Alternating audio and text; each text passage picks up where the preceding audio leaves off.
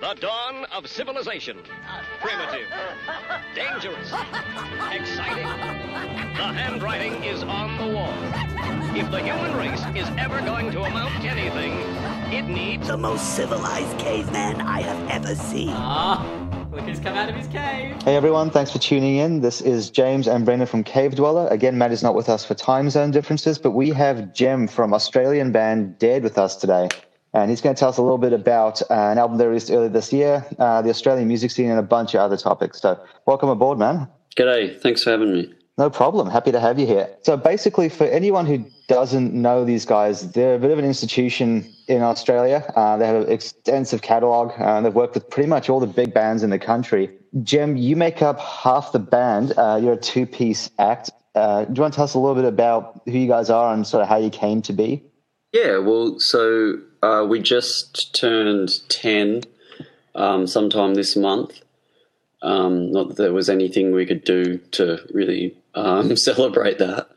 Uh, but that, so we've been doing it 10 years. Is the first year ever that we haven't been touring. And we played for a few years before that in a three piece uh, together called Fangs of with Mikey from, I don't know if you remember the Brisbane band Brain Resin. Um, No, I don't think I know those guys. but uh, so yeah, that, we, we had a band together before Dead, and then like every two piece I've ever been in, you get left with who's who's the most dedicated, and you just go fuck it, let's can let's keep going.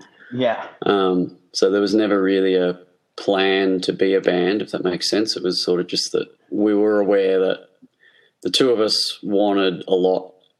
We, we, we were asking a lot, you know, of anyone that would play with us as far as commitment and, and what you get back for that. So we just went, fuck it. Let's, I actually didn't even know that Jace could play bass, honestly. and, I, and I was skeptical, which sounds so stupid.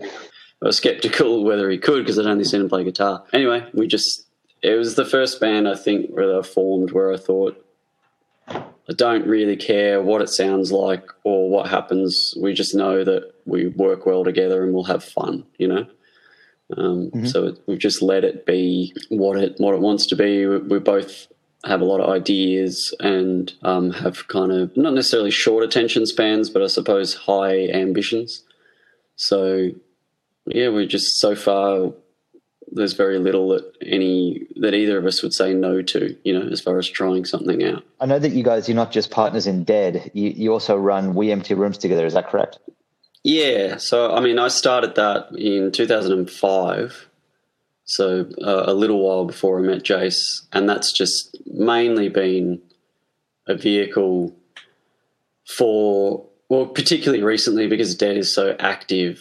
It's mainly serves just to release the the music that I'm putting out, but then you know I've done some stuff with the Hard-Ons and Nunchukka Superfly and um, uh, Creston Spiers from Harvey Milk. It's kind of just, you know, like I try not to put out too much stuff because I'm just aware of how much energy it takes. And I don't necessarily have that much. You often have the enthusiasm, but you don't have the time. But every Right. now and then there's stuff where I just like, fuck, man, I can't. That record's just going to sit there and no one's going to release it. Or, um, or in the case of the hard-ons, we just have a good working relationship where they know that I'll get the job done. I know that they'll sell every last record. So that's kind of, you know, symbiotic. So, if anyone who doesn't know the Hard Ons, which probably be a lot of people outside of Australia, that's another fantastic band that you guys should definitely check out.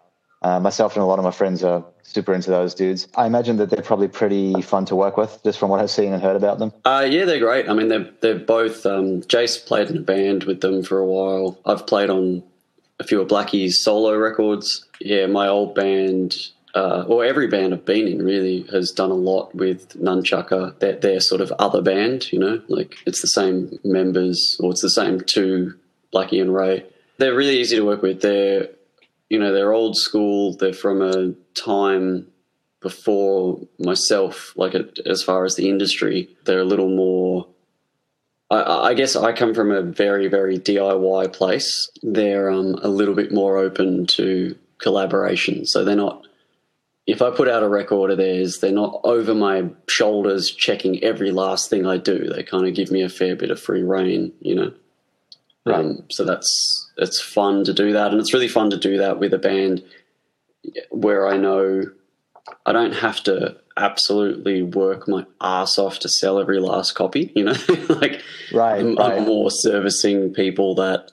I mean, if I put out a hard ons record without fail, you know, there's a couple of hundred people. Most of them are in Europe or Australia who will buy it straight away, and I kind of know them by name, and you know, and because they've toured so much here and, and in Europe particularly, uh, yeah, they've they've got like that.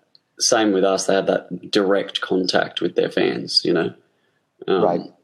and so yeah, I, I love working with them, and and I always learn something. And they're a bit like us in the sense that they just don't stop, you know. Um, Right. no- no- nothing really slows them down. Yeah, you guys have put out quite a bit of music uh, over the years. I had a look just before we came on uh, again through your catalog, and there's quite a bit in there. Um, what number release was Raving Drooling for you guys as far as full lengths go? I think it's the ninth.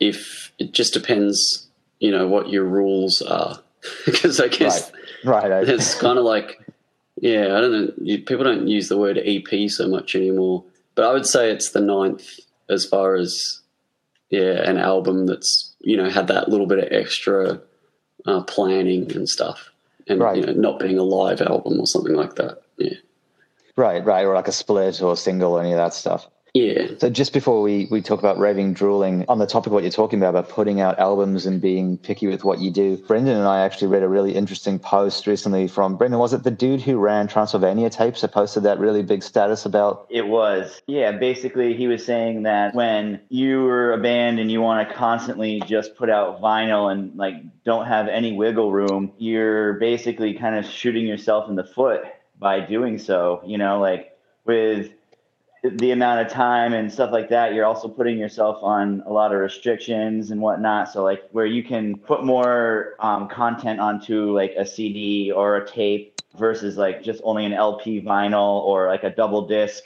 you know, um, vinyl, which ends up being like more expensive, you know, and takes more time to make and do and produce. So basically, you know, just like having these bands like that only want to do that, like they're they're literally just they're not going to go anywhere. They're not going to do anything. Well, that was that was half of it. The other half I was thinking of was what he was talking about with there's a lot of labels out there who are just so enthusiastic to pump out music that they think that if they just put it out, people will buy it.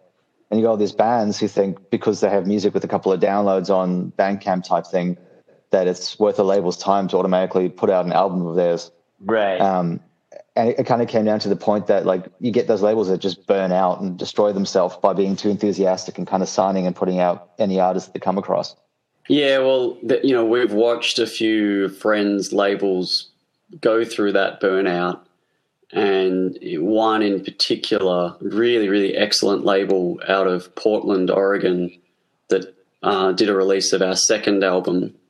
Uh, so that they were, and hopefully they'll kind of resurrect, but they uh, are called Eolian Empire, and they also all play or played in a band called Rabbits, who were just fucking great, like really, really excellent band. But you know, sometimes it's just bad luck as well because they had a really bad run of putting out bands that were awesome and pretty active that then very, very quickly in a short period of time with each other all broke up. There's sort of not a lot you can do when that happens, you know, like particularly at the DIY level, like unless you've unless you've written some sort of contract, I suppose, which I don't, you can do it, I suppose, but yeah, you could write some sort of a contract that says, you know, you have to stay together for the next two years, or if not, you, but it just wouldn't happen, you know, like it just, and so that was just really bad luck. And, and I honestly, I watched everything,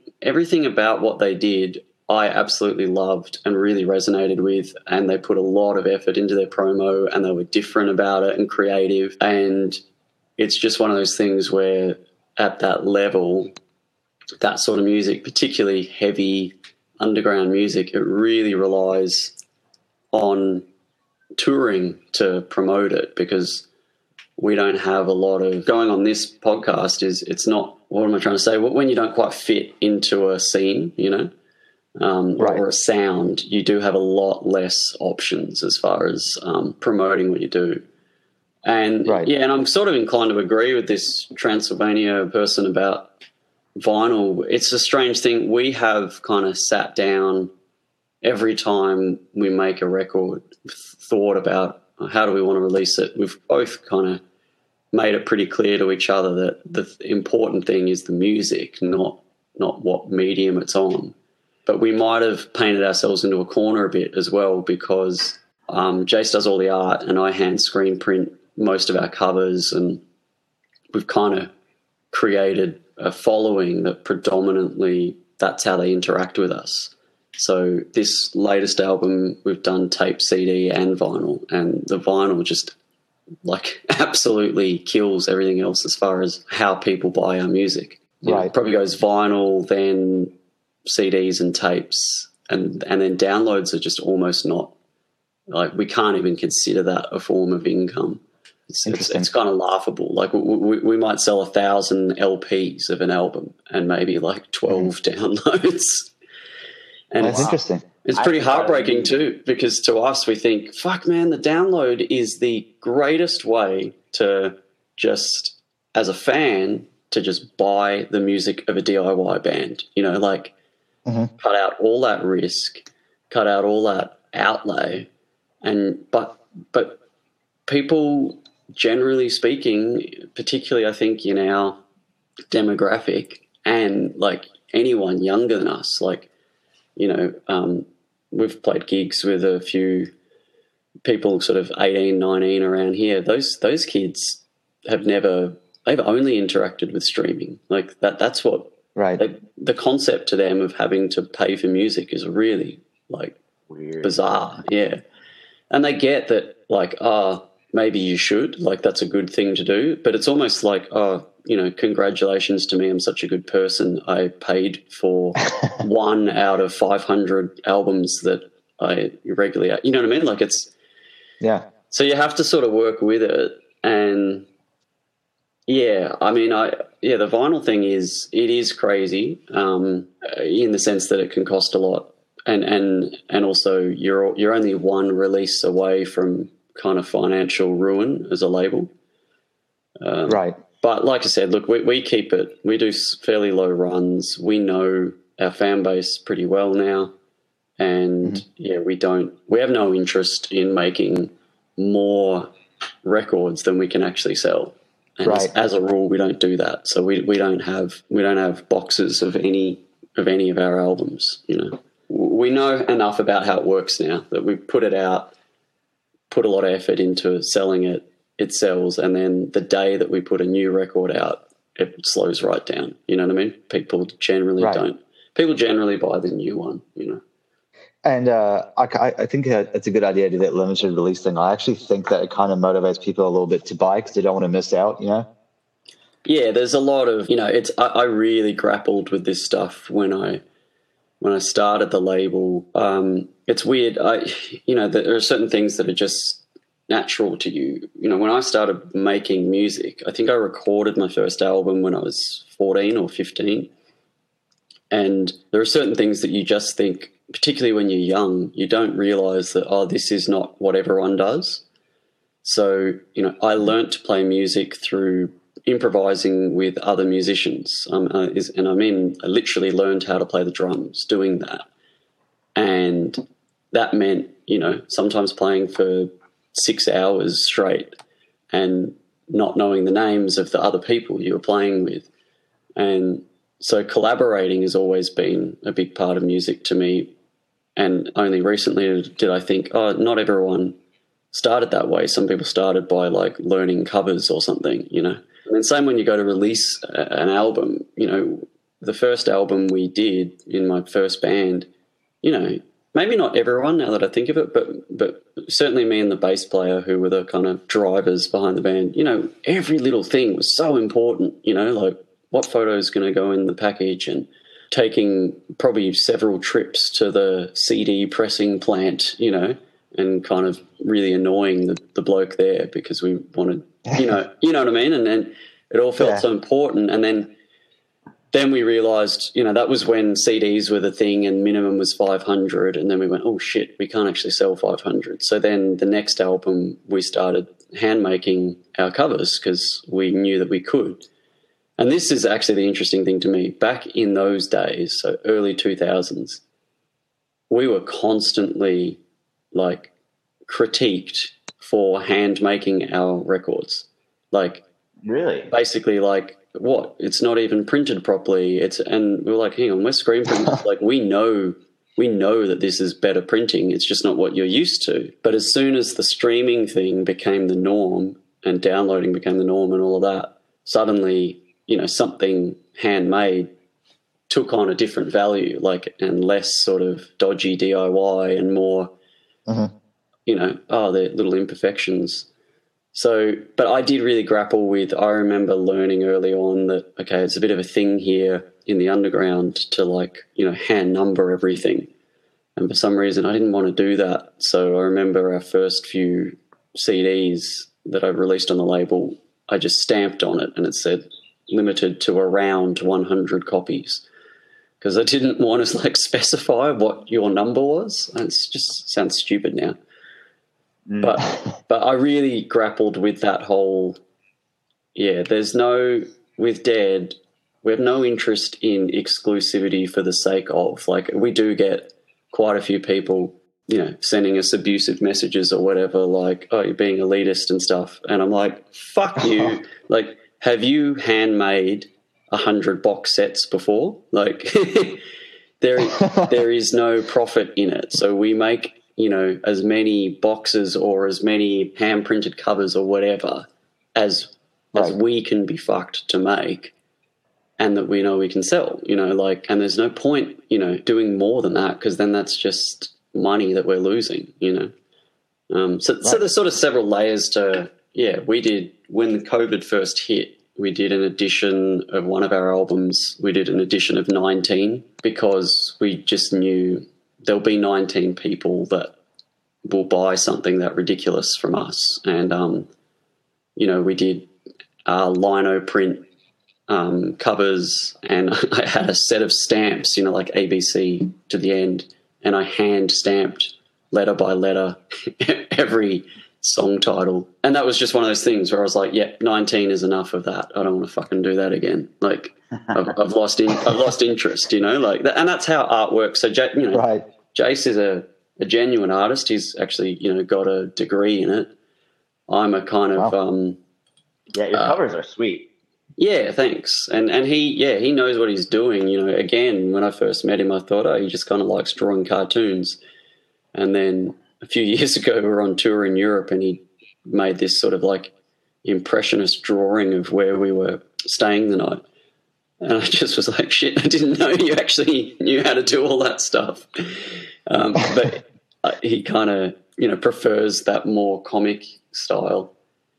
Uh, but yeah, so both of us having the kind of brain that's, you know, inclined towards art, I suppose, is you get that little, you get that rush when you have an idea, you execute it, and then after that, you know, you want to move on to the next thing.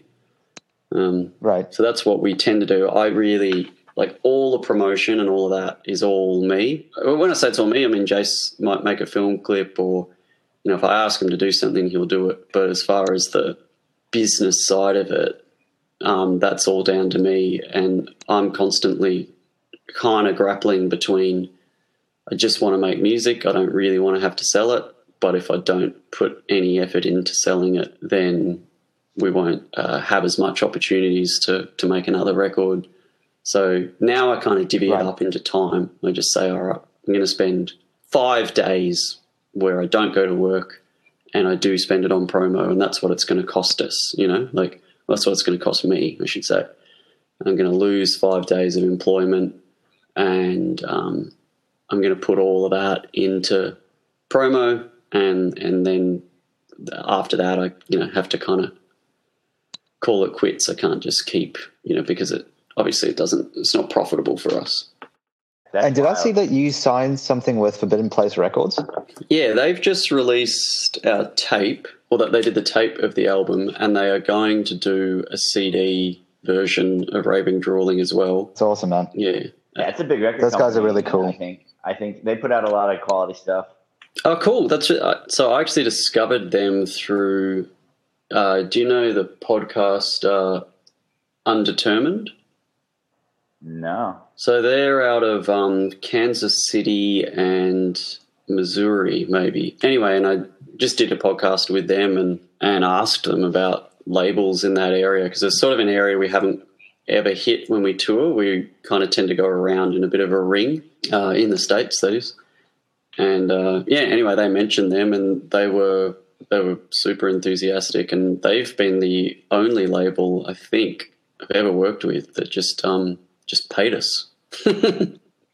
That's awesome. Did you uh, did you deal with Kale? Uh, Brug- uh, I think I think it's pronounced Brueggemann. yes, yeah, yeah, he's a nice dude. eh? yeah. So there's I forget where one of them lives in um, Salt Lake City and one of them's in like Iowa. Okay. And yeah, like you know, for us, we're pretty realistic when we work with a label. Where I mean, I, I don't know. It's it's funny that I think the music industry is constantly like struggling to not like, like everyone in the industry kind of thinks that something that worked 10 years ago is still going to work you know And i think increasingly that is not the case in the sense that i think increasingly things can change really quickly I think this this year kind of proved that to some extent. Um, definitely and um, yeah, so you know, I I put a little bit of time, not too much, because I I know it's not likely to be fruitful, but I tend to send our stuff out to labels that I think might be able to um,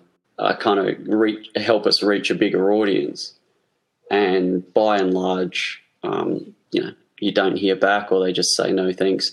And the weirder thing that I've noticed over the last few years is labels that I write to won't write back, don't have any interest, but they actually buy our fucking album off me. And I'm like, Jesus, dude, I would have just given it to you if you just answered your Right. fucking email. Like, you know, um, and and you didn't even have to put the record out. You could have just, you know, replied to me and given given me something, you know.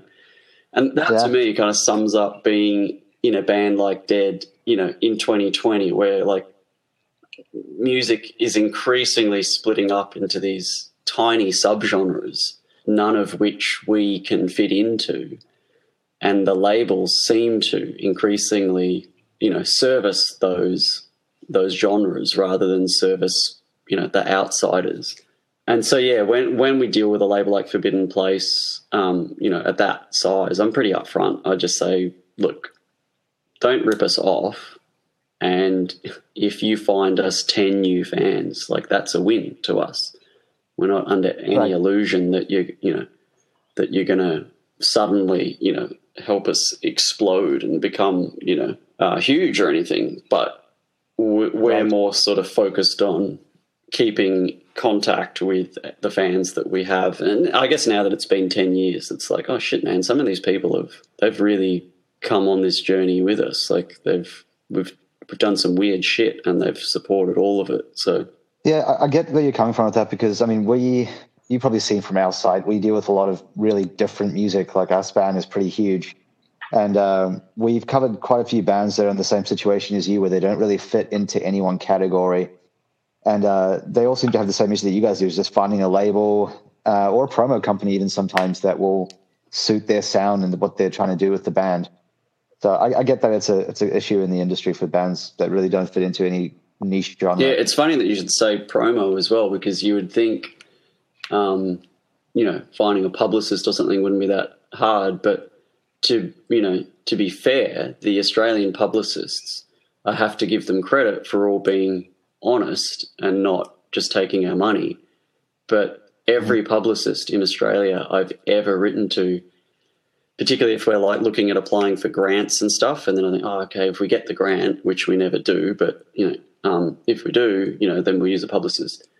Um, every Australian publicist I've ever wrote, written to has just gone, yeah, no way. Like we know who you are, and it's not it's Wow. not worth. You know, you're just going to waste your money because basically we're old enough now that everyone knows a few things. One is that we're not young, so that's that box. You know, that's the that's the the first thing that's important these days. Mm-hmm. And there's no mystery. Like, as in, they know that we're not willing to pay for content, so it's not even worth trying. They're, they're just like, we know who you are, and we know that you're kind of a pain in the ass. So don't Yeah. don't bother because you won't get anywhere here. Whereas overseas, you know, ironically, I'm talking to Australian, I know, but overseas, there, there's a little more scope, you know. But Australia is, you know, it's a small place as far as population, and it's still pretty um, uh, old school about. Yeah, I just don't think there's as much uh, of this kind of thing, this kind of independent thing that you're doing. Yeah, You and I had a chat about that. Um, how they really outside of the radio stations,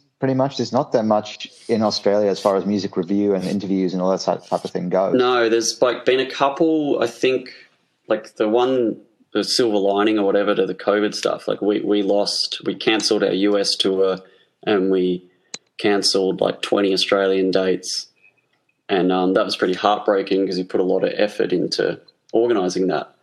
But the sort of one silver lining was then I got left with time where I went, all right, I'm going to put more into the kind of online promotion than than we normally do because we what we normally do is just play shows and just sell albums at shows and keep it that way. And I, I realized, shit, you know, we can't play a single show now for per- perhaps years. So there are, I, th- I think, a few more Aussie ones opened up, you know, because I guess a lot of people are in the same position where they had a bit more time.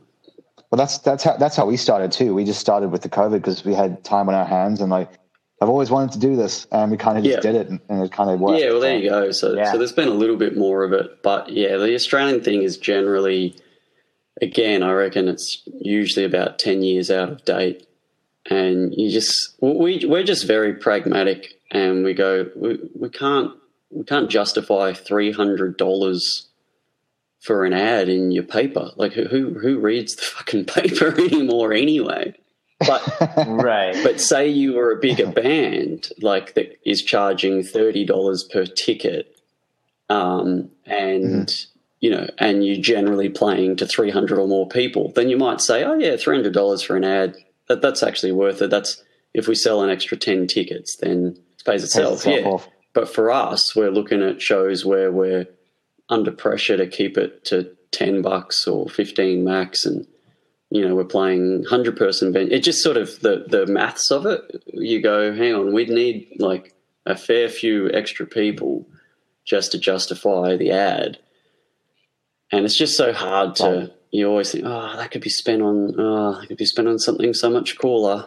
you know, like Yeah, that's that's, yeah. that's a day in the studio. That's you know, like I think we can put this to better use. So that's just always Right. always been our approach, and we've watched other bands do the more standard approach, and it works for them for a short while. It works to them until they stop until they stop feeding that system, and it's just not Right. sustainable. They just basically. I always think of, you know, well, it's probably no surprise we're big fans of the band Big Business, and one Oh yeah. one of their albums. Good. I can't remember where it was. One of their albums just has written on it projecting an image of success. And that to me is like so many Australian bands. It's just what they do for as long as they can afford it, you know? I, just have to say while we're talking about them, how if you know the track "Lonely Lyle," Oh, yeah, yeah. I love that song, man. That is such a good song. yeah, I love it when he gets all, um, you know, like uh, Les Miserables sort of. Uh, yeah. yeah, yeah, he's, a, he's an amazing. yeah, it's a solid track. They were uh, opening for uh, Sleep last year, and then I ended up um, not able to go to the show. And I was like, "Oh my god, it's in New York! It's like really not far away from me. Like I could probably make this happen." And then so much work stuff, and I just I couldn't do it. I was like, "Oh, it would have been such a cool show to see them do." Ha- have you seen them play? I haven't seen them. Yeah. No, not live. I know they're they're Just awesome. We, we've played with them a few times. Yeah, they are they are an absolute just like it's just like being caught in a in a storm of thunder. You know, like They, they managed to be really articulate, but just so powerful. Yeah.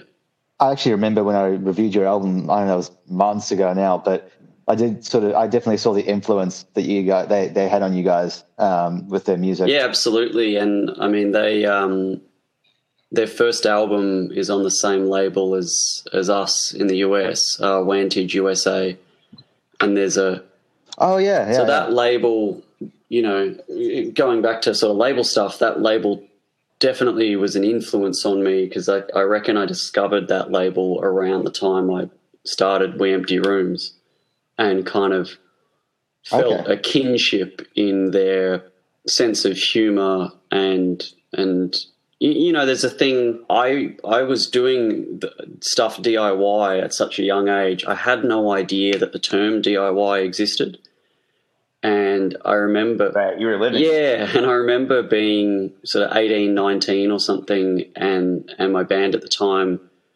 you know, Tommy kind of came and told me, "Hey, this term DIY exists," and we just pissed ourselves laughing because we're like, "Who else? who else would do it? Like, what? What do they think they're fucking special because they did it themselves? Like, there's no there's no one else to do it. Like, and um, so then I, you know, learned that okay, there is this whole DIY punk world, and I also learned how uptight it can be and how many fucking rules there can be, and you know, I learned about yeah having uh, you know rules written on the toilet doors of punk spaces about how to behave, and I was just like Jesus Christ, um, we've got to do better than this, you know, like. If, if, we, if we need to tell people not to be pricks, you know, like then I, I think we've lost them anyway. You know, if someone's a prick, they're- a little note asking them not to be racist isn't going to stop them. You know. Um, so, sorry, going true. off tangent here. Oh yeah, and so then with Wantage USA, I, I sort of realised, oh, okay, they've got a similar sort of cynical sense of humour to to me, and I kind of it's just a different. It's just a different version of that. Okay, it had some ties to the DIY thing, which we do as well, but it was also mm. more about celebrating being an individual and, and just doing your own thing, you know. I, I think that's what really bummed me out about discovering the DIY scene is I was like, oh, okay, so what this means is you do it yourself, but you, you all do it the same way, you know. There's a sort of Right. imagery to it, you know. And I was like, well, we don't want to do that. We want to, you know, we want to use more colors than black and white, you know, and we want to, we want to put Right. care into our packaging because we we care. So yeah. Anyway, so with the big business thing, it's totally like um, there is definitely you know uh, some kinship there as far as taking the piss out of you know metal and punk a bit, but but in a in a loving way, like in in that it, it's genuinely you know, we have a, a real love of heavy music, but uh, we don't need to be all doom and gloom about it, you know. Yeah, you guys have some Right. uh, really cool uh, song titles and whatnot. You know, like I love it. Thanks. So I was um, listening to uh, Thunder, Thunder, and um, I was just like going through, and I was like, "Wait, this song is awesome! Like, what is this?" And then I was like, "Oh, all right, these guys have got some humor here." You know, like I love it. It's just so funny. It, Like I was, I think one of my favorite songs off that one was uh, "Wherever You Go, We Will Catch You." It was good. I was like, I was listening to it, and I was like, "Whoa, okay." And that's when I just started kind of paying attention to all the uh, the names on all the uh, songs. You know, good well, yeah, that was a good example for me of a song. Like, I'm just trying to think. Like, I, I, I kind of reckon that song was something that Jace just. We, we tend to write collaboratively to an extent, although more and more it's also just like Jace is such a good writer and writes so much, and I'm often too busy doing the business side of things that now sometimes I just go, ah, he can just finish the song. I know it'll be good. Like, well, I don't even need to. but I think that was a good example, that song of, you know, he kind of just came to the rehearsal room with that written as this is what is going to happen structurally. And, uh, you know, I suppose I just started playing a beat. I don't really know how that bit came into it, but just that that that's sort of not an approach. You know, pre playing with Jace, all the music I played was always I guess we would just improvise for hours and hours and then pull out the bits that we liked and then kind of tape together some weird song that didn't really have a, you know, super King Crimson influenced and stuff. It didn't really have a, a point to it necessarily. It was just things that we liked putting next to each other. But with Jace, you know, he, he has more of that pop sensibility or that, you know, the simplicity of yeah, this is a song. There's just there's going to be this riff, and then I'm going to whistle this melody, and then that's it. And that was a lot of fun, you know. So yeah, I, I really enjoy that part uh, of Dead too. That we can be like I think a lot of people focus on, geez, you make a lot of noise for two people, and we do. But I actually really love the other extreme as well. That we can be really quiet if we want.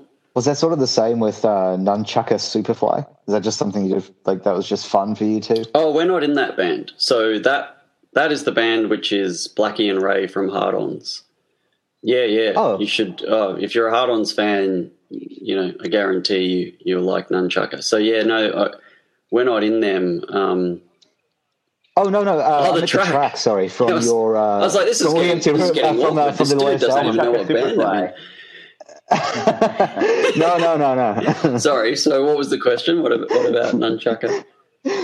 No, it's uh, it's like the fourth track yeah, on your latest album, yeah. uh, Nunchukka Superfly. Yeah, did you guys have fun playing that? Oh yeah, it's um, you know, sometimes when we're writing stuff, I mean, we named it that. Sorry, because we're more and more we just realize when we're writing a song, we're like, this is just a tribute to Vaz, isn't it? Or this is just a tribute to you know, whoever. Or sometimes that's just how it helps me approach the song. Like we're writing a song at the moment that for me is our fucking champs song. I don't think it is for Jace, but for me, I'm just trying to play the way, you know, sort of, yeah, what what would they do? And I think when we were writing Nunchukka Superfly, yeah, it was sort of like our version of. Uh, we are always really in, but we're both really interested in the idea of heavy metal from the kind of motorhead perspective, you know, like where everything sounds like it might fall apart at any minute. Um, and you're sort of just right. keeping it under control. That that that to me is, I think, to both of us, that's what excites us about metal, as opposed to the kind of other extreme of metal. It's like that, you know, diligent sounds like someone's just typing on a keyboard. You know, um, that doesn't excite mm. us. So, yeah, sorry, and I always forget because we tend to have our working titles and then the titles once the album comes out, and we never remember we never remember right, what the right. real names are. And sometimes when we're writing set lists, I have to force get... Jace into learning the new name. I'm like, come on, you know, we called it right. that, so let's start using the real name. Right, right. You gave me like a heart attack for a second. I was like, what? what? You know, in the band. it's just funny because there's been a few times where we've done interviews too, and you're on air, like on the radio. And, and sometimes you're caught up for like 20 mm. minutes before you're on air, and then you're on air. And, and it's then that they choose to try and work out who you are and what you do. And, and yeah, are you fucking serious? we just had 20 minutes where you could have asked me. Yeah, you're making us both like... look foolish now. yeah.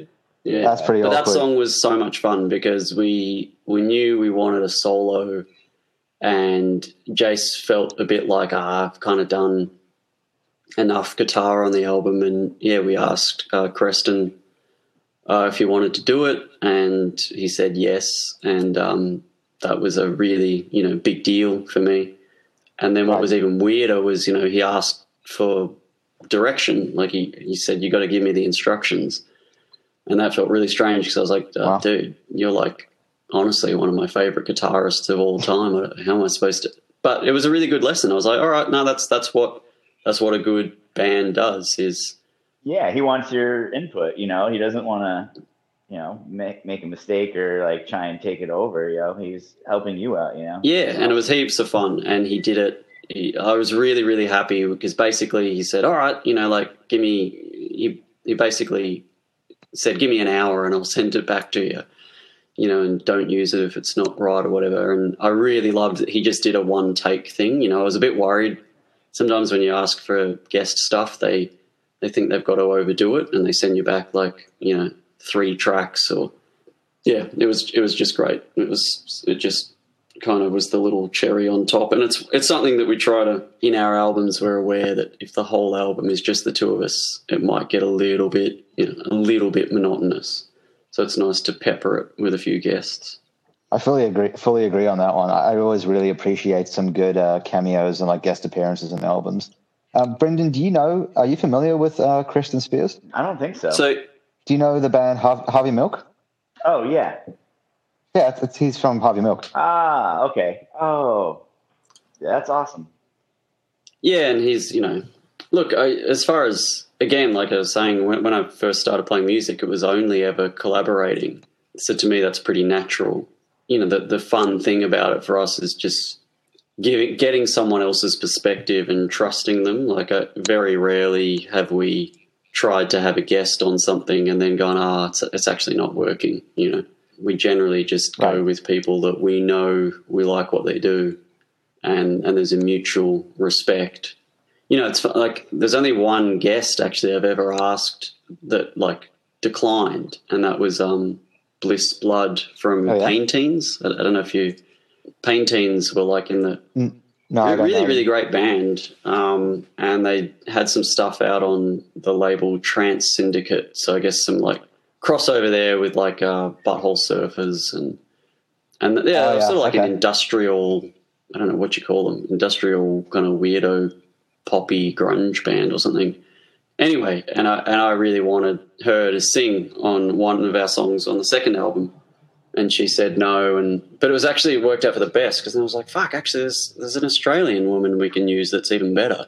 And we did. We used Linda J from um, Little Ugly Girls. And what was I getting at? Um oh yeah you know had Bliss Blood done it that might have been the only time that I'm sort of glad that she said no because the thing for us is any guests we work with they, they're very familiar with what we do uh, I think it would be different, yeah, if you were just randomly asking someone because you know you wanted their name on your record or something, and then they just give you something really I think inappropriate. that I think that does happen though. Um, you can kind of tell when that does happen on an album. yeah, well, look, you know, we worked out pretty early on with stuff like that that it doesn't, at least for us, it doesn't equate to.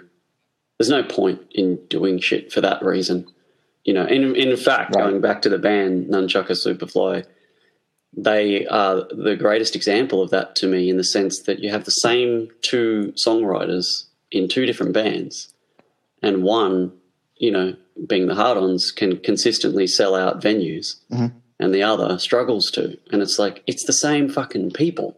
So The sound that sells. yeah, and it's it's the brand. Like the the hard-ons used to have a T-shirt um, that just said "not a not a band, just a brand."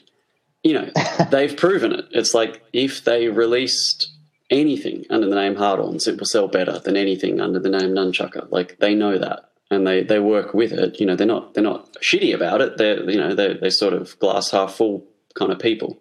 It's uh, it's a bit it's like a bit weird about that. Uh, like in the Australian scene, another example of that I think is you know Tropical Yeah, Fuck Storm. yeah. You know how the the lead singer was Yeah, also and the bass player. Yeah. Yeah, and the, and the best player. Yeah, um, it's kind of weird how you talk to a lot of people these days who, like, I guess maybe newer, newer in the punk scene or whatever, but they're like, "Yeah, I love Tropical Fuck Storm." You're like, "Oh, well, yeah, do you like the drones too?" They're Yeah, like, well, "Who are the drones?" they're actually. It's funny you should bring them up because they're one of the few examples I can think of that have successfully, like, when the drones got as big as they did, I didn't expect them to. I guess they used to be a lot noisier when I um, first started watching them, and they kind of, I suppose, as they became less uh, aggressive sound wise, then they became more popular. But they were still Right. pretty, you know, at times like pretty harsh on stage but yeah, to to their credit, um, Gaz and uh, Fee, they've they've made 2 of the biggest fucking bands in the country. like that, that's not an accident. Then you know, like to to to have one band, you know, i.e. the Drones, like all right, cool, yeah, a bit of luck played into that, good on you. But to then go, all right, we're going to basically stop doing that and form another one and to have it get you know basically Right. just as big and in a different sort of demographic um, that that's a super rarity because it seems mostly Right. what happens is if you're in a band as big as the drones and you stop and do something else it's never going to be as big right. but you know yeah good on them like they've done very well They really have. They've actually done pretty well overseas as well. I've met some people who actually know who they are outside of Australia. I've heard that, and I've, I've heard that they they do well in the states. And I don't know if you have this experience, maybe even more so in Brisbane because it's such a um, you know smaller city. But like, it's always sort of a bit amusing, you know, when an Australian band is treated like they're some sort of royalty or something, and you're like, that's just the dude that serves me beers at that, you know, like.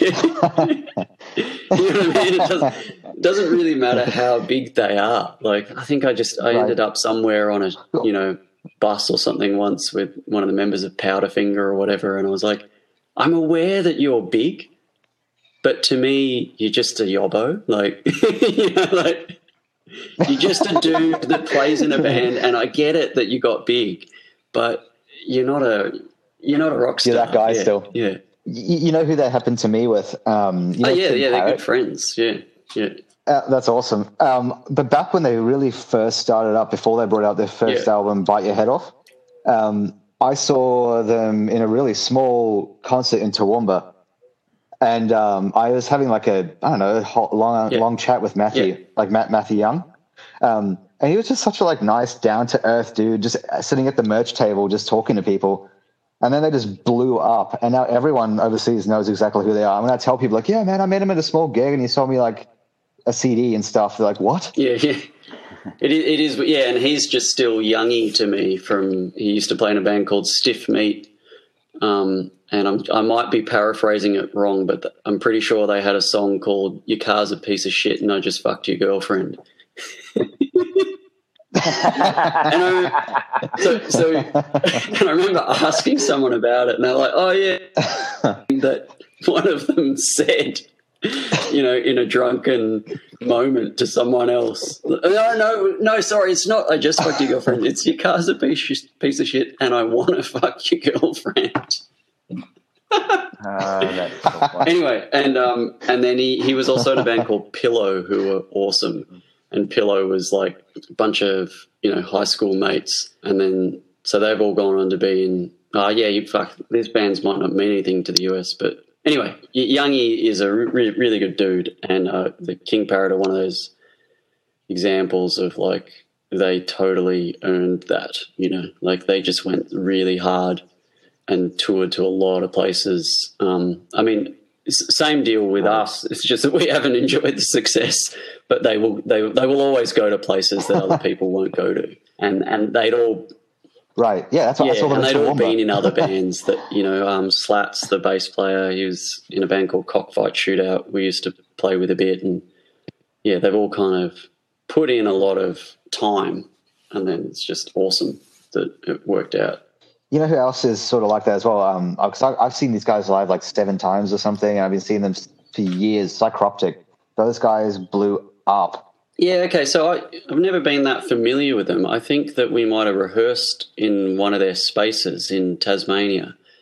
I got to be honest, Psychroptic's always been a band to me that when I think people assume that we know more about the metal scene than we do, and I just always nod. I'm like, yeah, yeah, Right. yeah. And then like, fuck, who are, who are they? They're just a name that I keep hearing. Yeah.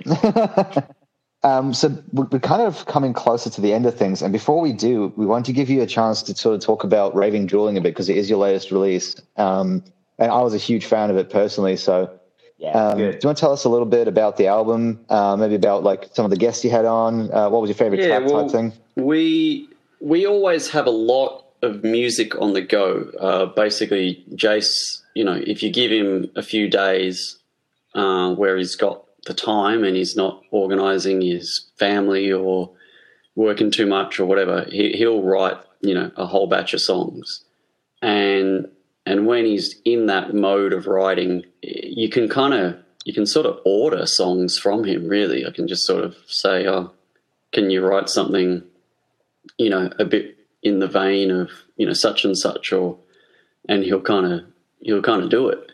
I tend to do the I guess the production, like the producing of our records, and it, it's just one of those things where it's like because Jace is doing the bulk of the writing, he's um, you know, that's where he's like exercising his creativity, and then I get to do a bit of the arranging and the sort of all right, how's the album going to look?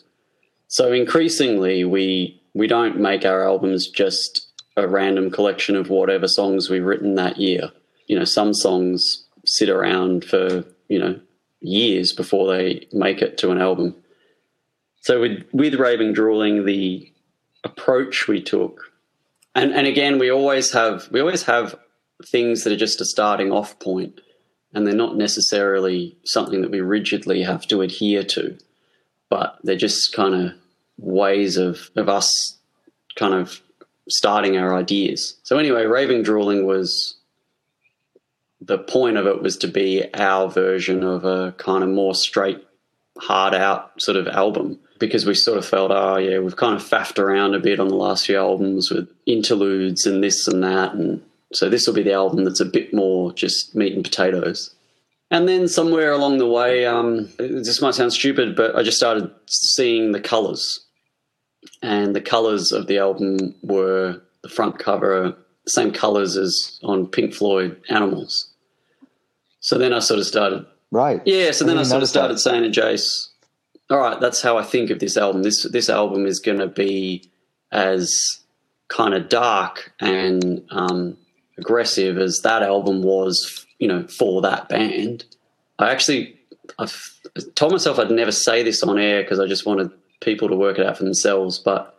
Anyway, some people know because it's super obvious if you just if you're a Pink Floyd fan, which I grew up being. So Raving Drooling was the original title of one of the songs off Animals, um, or, or Raving and Drooling, I should say. Um, and I always loved Right, that. I was so, oh, that's sort of, and I, I almost felt like it almost sounds like the sort of name that Roger Waters comes up with, and then the rest of the band say, "Oh, no, that's a bit too dark, mate." Uh-huh. So anyway, that, that was our approach to the album. Is we were like, all right, we're gonna select the songs that are more. We always this is our example. I don't know why because they're not necessarily our favorite band. I mean, I love them to bits, but we always think of Unsane. You know, Unsane make great records. Their their sound you can't fault. Their playing you cannot fault. Like they mm-hmm. fucking lay it down so hard. But I always find myself after about six or seven songs of theirs going, oh man, I think I've had enough, you know? Just because they just Right. don't really let up. Right. But yeah, Raving Drooling became an album where basically we decided, look, the first half is definitely going to be just, we're not going to, you know, we're not going to faff about so much. We're not going to be so dynamic. And then somewhere on the second album, oh, on the second side, is almost where we have to do uh, the obligatory dead thing, which is all right, all those people that we just got on board because we finally did a fucking record without, you know, interludes and stuff. Um, we're going to lose them all now by doing a 13 minute, you know, kind of ambient piece at the end. But yeah, I don't really know how to explain it. I just, when I know, like, I spend a long time with our records deciding on how the track list mm-hmm. is going to go and then how I'm going to mix it according to what that track list is. And to me, Right. to me, like all our albums, it's it's an album. Like it's it's conceived as as as a single album and whenever we're mixing, you know, whoever we're mixing with, the studio engineer always sort of says things like, you know, that, you know, most people aren't going to hear it on a proper stereo and stuff anymore. And I'm like, I don't care. I fuck, I just don't care. Like I, I have to make it the way I want to make it. And I get it that, you know, some kid's going to listen to it on his iPhone without earphones and go, oh, it sounds like shit. yeah, on shuffle. On shuffle. But, but for us, well, you know, it, and there's always like, you know, whenever we put out a record, I usually get like a handful of emails from people saying, "Oh yeah, you know, I bought the album, um, but I haven't listened to it yet because I want to like, you know, sit down at the turntable, you know, with the headphones and just go start to finish." And I'm just like, "That's so fucking great that that still exists," you know. So that's how we tend to conceive an album. Having said that, the next album we put out is not in that way, but yeah. So that's uh, and then getting the guests was. Um, yeah, Creston. Well, actually, fuck, I'll give you the whole story. Originally, Joe Preston was going to play on the album, and he just ended up having the shittiest year. And um, he, you know, had some people die on him and some other stuff, and the poor dude was really going through a rough time. So it ended up being like, all right, um, we actually wrote the album. I kind of forgot this. We actually wrote the album knowing that he was going to play guitar on it. So we wrote it to sort of Right. suit, you know, his kind of chunky way of playing. And um, then when he wasn't able to do it, uh, Jace just went in and played most of the guitar parts. And so, yeah, that was the other part of it. I forgot about this. It was sort of our version of a power trio record, you know, where the guitar parts were Okay. more um, deliberate. And um, yeah, I don't know. It's just just a general vibe. I guess because there's only the two of us, it's pretty easy to get a get a vibe happening and be on the same page, you know. And I just think of it as Right. I suppose if you think of the band as a triangle or something, there's me, and then there's Jace, and then the third member is what happens in the gap between, you know? And that's Right. what we both sort of focus on. That's usually the more exciting bit is, oh, what was the thing that neither of us thought was going to happen? And then it went and happened. So, yeah, to us, it's our version of a metal album, but we get it that it's not necessarily. Some people would look at it or hear it and go, "It's not a fucking metal album. It's bullshit." but to us, that's you know, we love metal.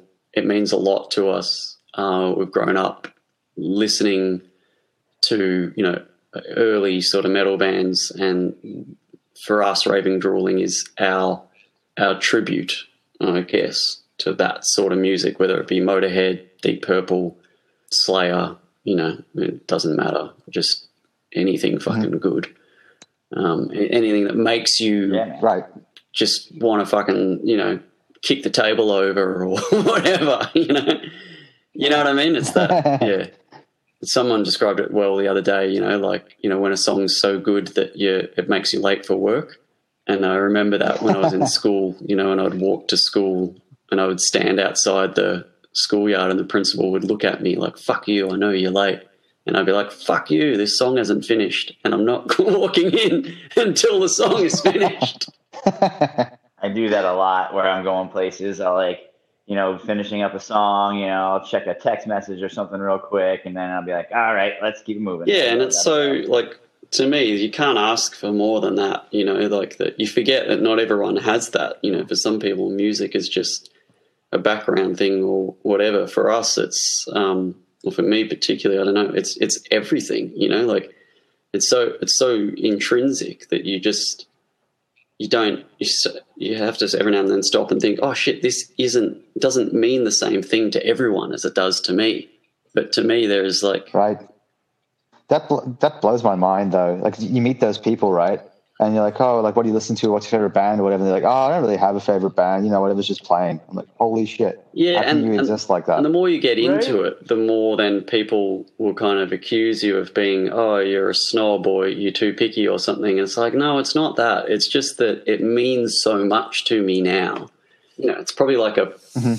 I don't mean to make, it's like a positive version of being addicted to a drug or something where you need, the more you go into it, the more you need, you know, like, you know, when I was a kid, you know, I don't know. I, I think of songs, you, you only had what you could get, you know. So I remember, you know, pre-internet and all that shit. You know, I remember hearing bands like Pearl Jam and thinking, "Ah, I know we can do better, but I don't know what it is. You know, like so this is going to have to do. You know, so Right. I, I would listen to a Pearl Jam song right. over and over. But now I don't have to, uh, and and then you discover better and better stuff. And so for me, there's sort of nothing quite like you know that. It's I guess it's endorphins, isn't it, that you get when you hear something that like moves you again for the first time. And sometimes I think, oh shit, it's been months since I've discovered a new band. Am I losing my uh like enthusiasm? And then you're like, no, no, it comes along and you just go, whoa, shit, nah, there it is. it just took something, you know, to really blow me away.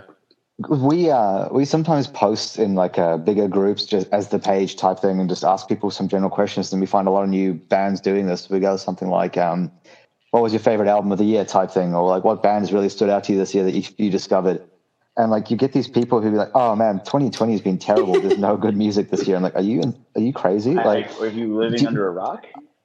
Yeah, I, I you're in an age where there's more music coming out than ever before, and you have more ways to access it than ever before.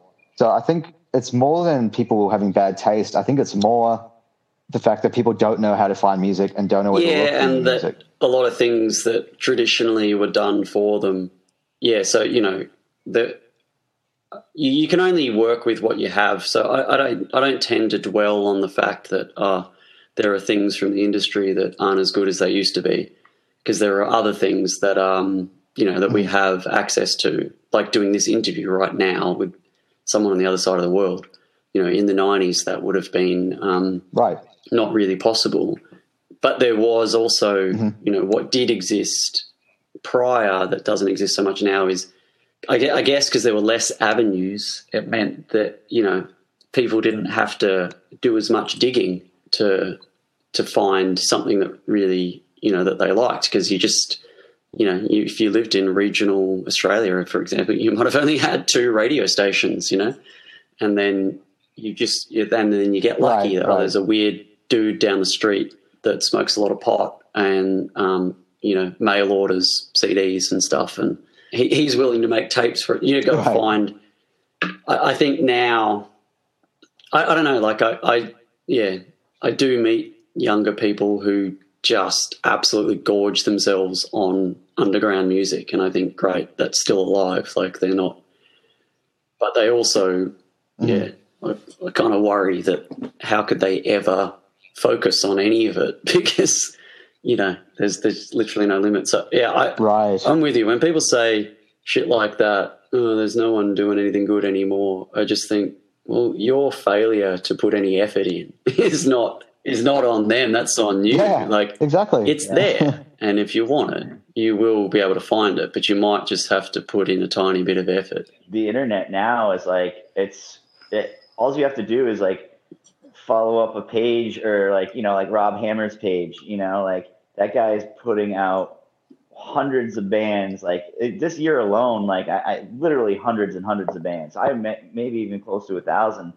if you think about it like just so much music and that's just in like the doom and the kind of metal genre not including anything else like psychedelic rock or anything you know so it's just a shame that people are just lazy or just stuck in their own ways, you know. Like I always say to James, like, you know, if you don't try anything anything different, you're never going to learn anything new. You know, like those people just get stuck, you know, and they're just going to always be listening to Slayer and Pantera for the rest of their lives, and that's the thing. And And I think, yeah, this is something. It's funny. I think maybe all three of us, and definitely Jace too, might all be the same in this way. I was a long way into playing music, and I mean, yeah, I'd been playing for probably over ten years live before I started to get my head around the idea that oh, not everyone that goes to gigs is obsessed with music, because I sort of right. I didn't understand why people wanted to go to the gig that everyone was going to. I was like, wouldn't you just want to go to the gig that has the bands that you want to see? Because, you know, that was me. I was like, I got my license maybe two days after I turned 18, and I would fucking, I would finish work and I would drive to wherever it was. I would go and stand at a gig on my own, not drink anything because you got to drive home. I'd be so stoked, you know, Uh, because I just saw a band I love. And uh, only later did I realize, oh, there's there's other layers to it. For some people, it's partly about being social or about you know being somewhere they feel comfortable or where they feel welcomed or whatever. And I think the same with music is you have several layers. You know, like a if you peel an onion or something, you have these core fans that just it sounds like you know us three are the same. All we care about is the music being awesome, you know, and we'll put a bit of effort in.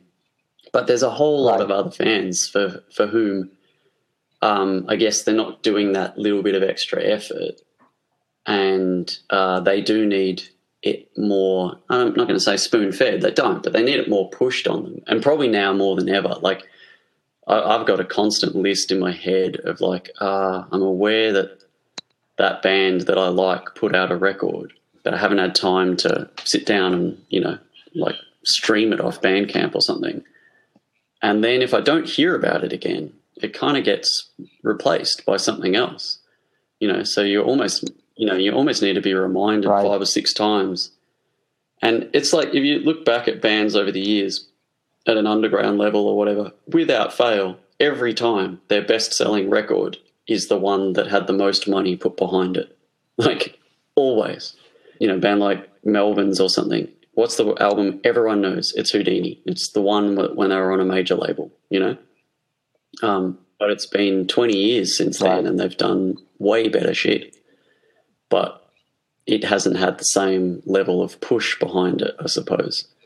So there is, it's, it's unfortunate that, you know, and we've even noticed it at our level. So the more we, the more we, you know, spend time on promoting a record, the more that record will sell. And the less, so the less. And nothing ever sells itself. I think like for me, what I've been doing to kind of like listen to new music and whatever, I've been doing. Um, you know, I, I use Bandcamp a lot, and I I just load up my wish list with like, all right, I got to listen to this later. I got to do this later. You know, and then after I listen to it, I want to keep it on there. I want to like purchase it later or whatever. I um, I, it just keeps growing and growing and growing. You know, like I was look, looking at my wish list here. It's like thousand fifty albums on there. You know, and like my collection is only like 479 you know? And i'm just like oh my gosh you know? Like i'm following 1311 bands you know? Um so Yeah. it's like if i don't add them onto the follow like i got them in the wish list you know what i mean? And then like i I'm, it's it's wild though but like i keep going back to that wish list and you know it it goes back really far like when i first started bandcamp you know but they have albums on there that um that are just sitting there waiting to be like listened to or re-listened. Um, you know, so people have got to put in the effort, man. Yeah, and you, you you needed something to kind of We- give you the re like again, not necessarily. I don't necessarily need this, but I think a lot of people it helps to have a story or something, you know, that make that kind of pulls you in. Oh, that's the band that you know, whatever it is. Um, like uh, what's that band that? What's the bloody film? Um, Dig. You mean May, Mayhem with uh, the the the, the uh, movie come out recently? It brought a whole lot of new people into. Uh, Oh, is that, yeah. I didn't actually even know that a movie had come out. I now that It's ter- It's pretty. It's now I'm pretty realizing why everyone was but, banging uh, on about It did come out for a while. Yeah, okay, that's making sense. Yeah. but no, sorry, I was thinking about Mm-hmm. that um, movie Dig. Is it Dig? Yeah, the band, um, the Brian Jonestown Massacre. You know, and and that Oh well, right, it's right, a good right. movie. I haven't seen Like it, it is. It's cool that someone made it. Um, the band are just fucking brats. Like I, I can't stand. I cannot stand people that behave that way. Um, and I more so can't stand Mhm. that people that behave that way get the attention of a lot of people. You know what I mean? Like, and it's sort of like, oh, that's that's why right. um, that's partly why they've been so successful um, is because the guy's an absolute prick, you know, and for some reason people are drawn to that. But anyway, it's the story, isn't it? It's the fact that um, that other band, uh, God, I'm such a terrible story. The Dandy Warhols, you know, Dandy Warhol's being really big, but, but Right, they're right. loving this other band, Brian Jonestown Massacre, who aren't so big, and then so then that becomes as far as I know, that's why ninety percent of people who know them know them is because someone made a film about them. And again, was that band Anvil? You know, how, how many of us would know them if it weren't Yeah. for that film? It's a it's a great film. You know, It's like uh, there's a there's a movie coming out about Armored Saint. I think uh, it was in the near future, and that'll probably draw of yeah, and to it's worth having a story. I mean, you would totally, you must be familiar with Blood Duster, yeah. Um, Oh yeah, you know, Blood Duster to me are a really good example of, um, you know, and I actually chat with Fuller, the bass player, a fair bit, and and actually rang him, you know, before we put out this recent album, just for like a bit of advice on what do you, you know, what do you think we should sort of, like, I sent it to him and said, have a listen, you know, what do you, what do you think, you know, we should maybe do as far as promoting it, because I've always Blood Duster have been a band where musically I'm not really that bothered by them one way or another but I've, I've just loved the shit that they've done Right. for me, the pinnacle was when they made that album that no one could listen to. You know, it was like this is the thing when you play metal. You know, when you play metal, everyone thinks you're dumb. You know, and and and for some reason, particularly in Australia, we live in this world where if you're all somber and heartbroken, then that for some reason has more artistic value than if you've got a sense of humour. Um, and I saw it best described, mm. you know, by TISM, where you know they basically say, "Where is we're as good as Nick Cave," you know, and I'm like, "Yeah, I agree. You are. Um, you're just as clever. You put just as much effort in. It's just that you're not as dark, you know." And, and so yeah, there's this thing with metal where people right. think that that people think that we're stupid or that we're cavemen or something, you know. And um, and Blood Duster went and did that project where they made an album, finished it all the way to you know mastering it, listened to it, all decided they were happy with it, pressed it, created a lacquer master, you know, to press the records, and then they scratched the word cult into the um, masters so no one can play it. and then they destroyed the files. The best thing right. about it was when, you know, I was reading an interview with Fuller where someone was trying to have a go at him saying, Isn't this just a promo, you know, I can't remember how he worded it, isn't this just a like a promotional trick or something? And uh, yeah, publicity stunt. Publicity yeah, so, stunt? uh, and Fuller says, Yeah. Yeah. And it's a fucking good one because, you know, you've never spoken to us before and now you are. And he basically just calls him on right. it. And he goes, What isn't part of publicity when you play music? Like everything you do is potentially, unless you want to just exist in a cave, and uh, which you can totally do. But if the day you put your music on right. Bandcamp, you are saying at some level, I would like someone to listen to this, you know? So no one can claim that they're not engaging right. in promoting their music except for maybe, you know, I once met a, a woman on tour who she was a painter, but she also made all this full on noise music. Mm-hmm. I was like, fuck, some of this is gnarly, dude. You should like put it out. And she's like, nah, like I, I literally just make that noise when I can't paint. And I got, I got no interest in anyone huh. hearing it. I don't care. Like it's, it's, it just serves a function. I was like, I was like, that's pretty cool. But anyone else, you know, if we're releasing stuff, we want we want people to hear it at some level. So anyway, I just thought that thing, you know, Blood Duster there right. were making a more artistic statement than most, a deeper artistic statement, I should say, than most, in the sense that their whole thing was right. You know, we've made the record. We know we like it. It's for us. And and fuck you. You like we're we're sick of the fact that we don't get to control any of that anymore. That you know, everyone just you know rips everything off on the net, and I just thought it was a cool thing that they did. It was it was about as pure as you can get as far as music, even though I know the whole thing's kind of a joke. Like everything is for them. I was like, that's great. You made a record start to finish, and in the end, you just made it for you. You know. And for all anyone knows, they could use those tracks at a later date. Not saying they would, but no one would ever know. Totally. Well, I think no yeah, they did actually. An EP came out, so you got you got a little bit of that, but not the whole thing. And actually, this this COVID thing has been a good example of that stuff. As far as early on, particularly early on, when we were like, "Shit, man." No one knows what's happening and when we'll ever be. You know, we're still not allowed into Melbourne or any other state. Um, we certainly can't play a show early on, we just decided we will keep playing every week, just the two of us. Like, that's actually all that really matters. And it's not all that matters, but that matters enough that we will keep writing albums, even if they're just for the two of us, even if we can't, you know, ever get in a recording studio again. Um, and that actually felt really good because I was right. like, fuck, that's what music was in the very beginning, wasn't it? Like when I was 12 years old, that's what I would do. I would play um, you know, six hours straight, you know, every Saturday night with a bunch of friends. You never thought about having an audience. So, yeah, it's kind of been a weird time for that, but it's been good to re-establish that actually this is hugely important, you know. Um, I, I, actually just saw the time. We, we normally try to ah, keep around sorry, an hour, done about an hour and a half.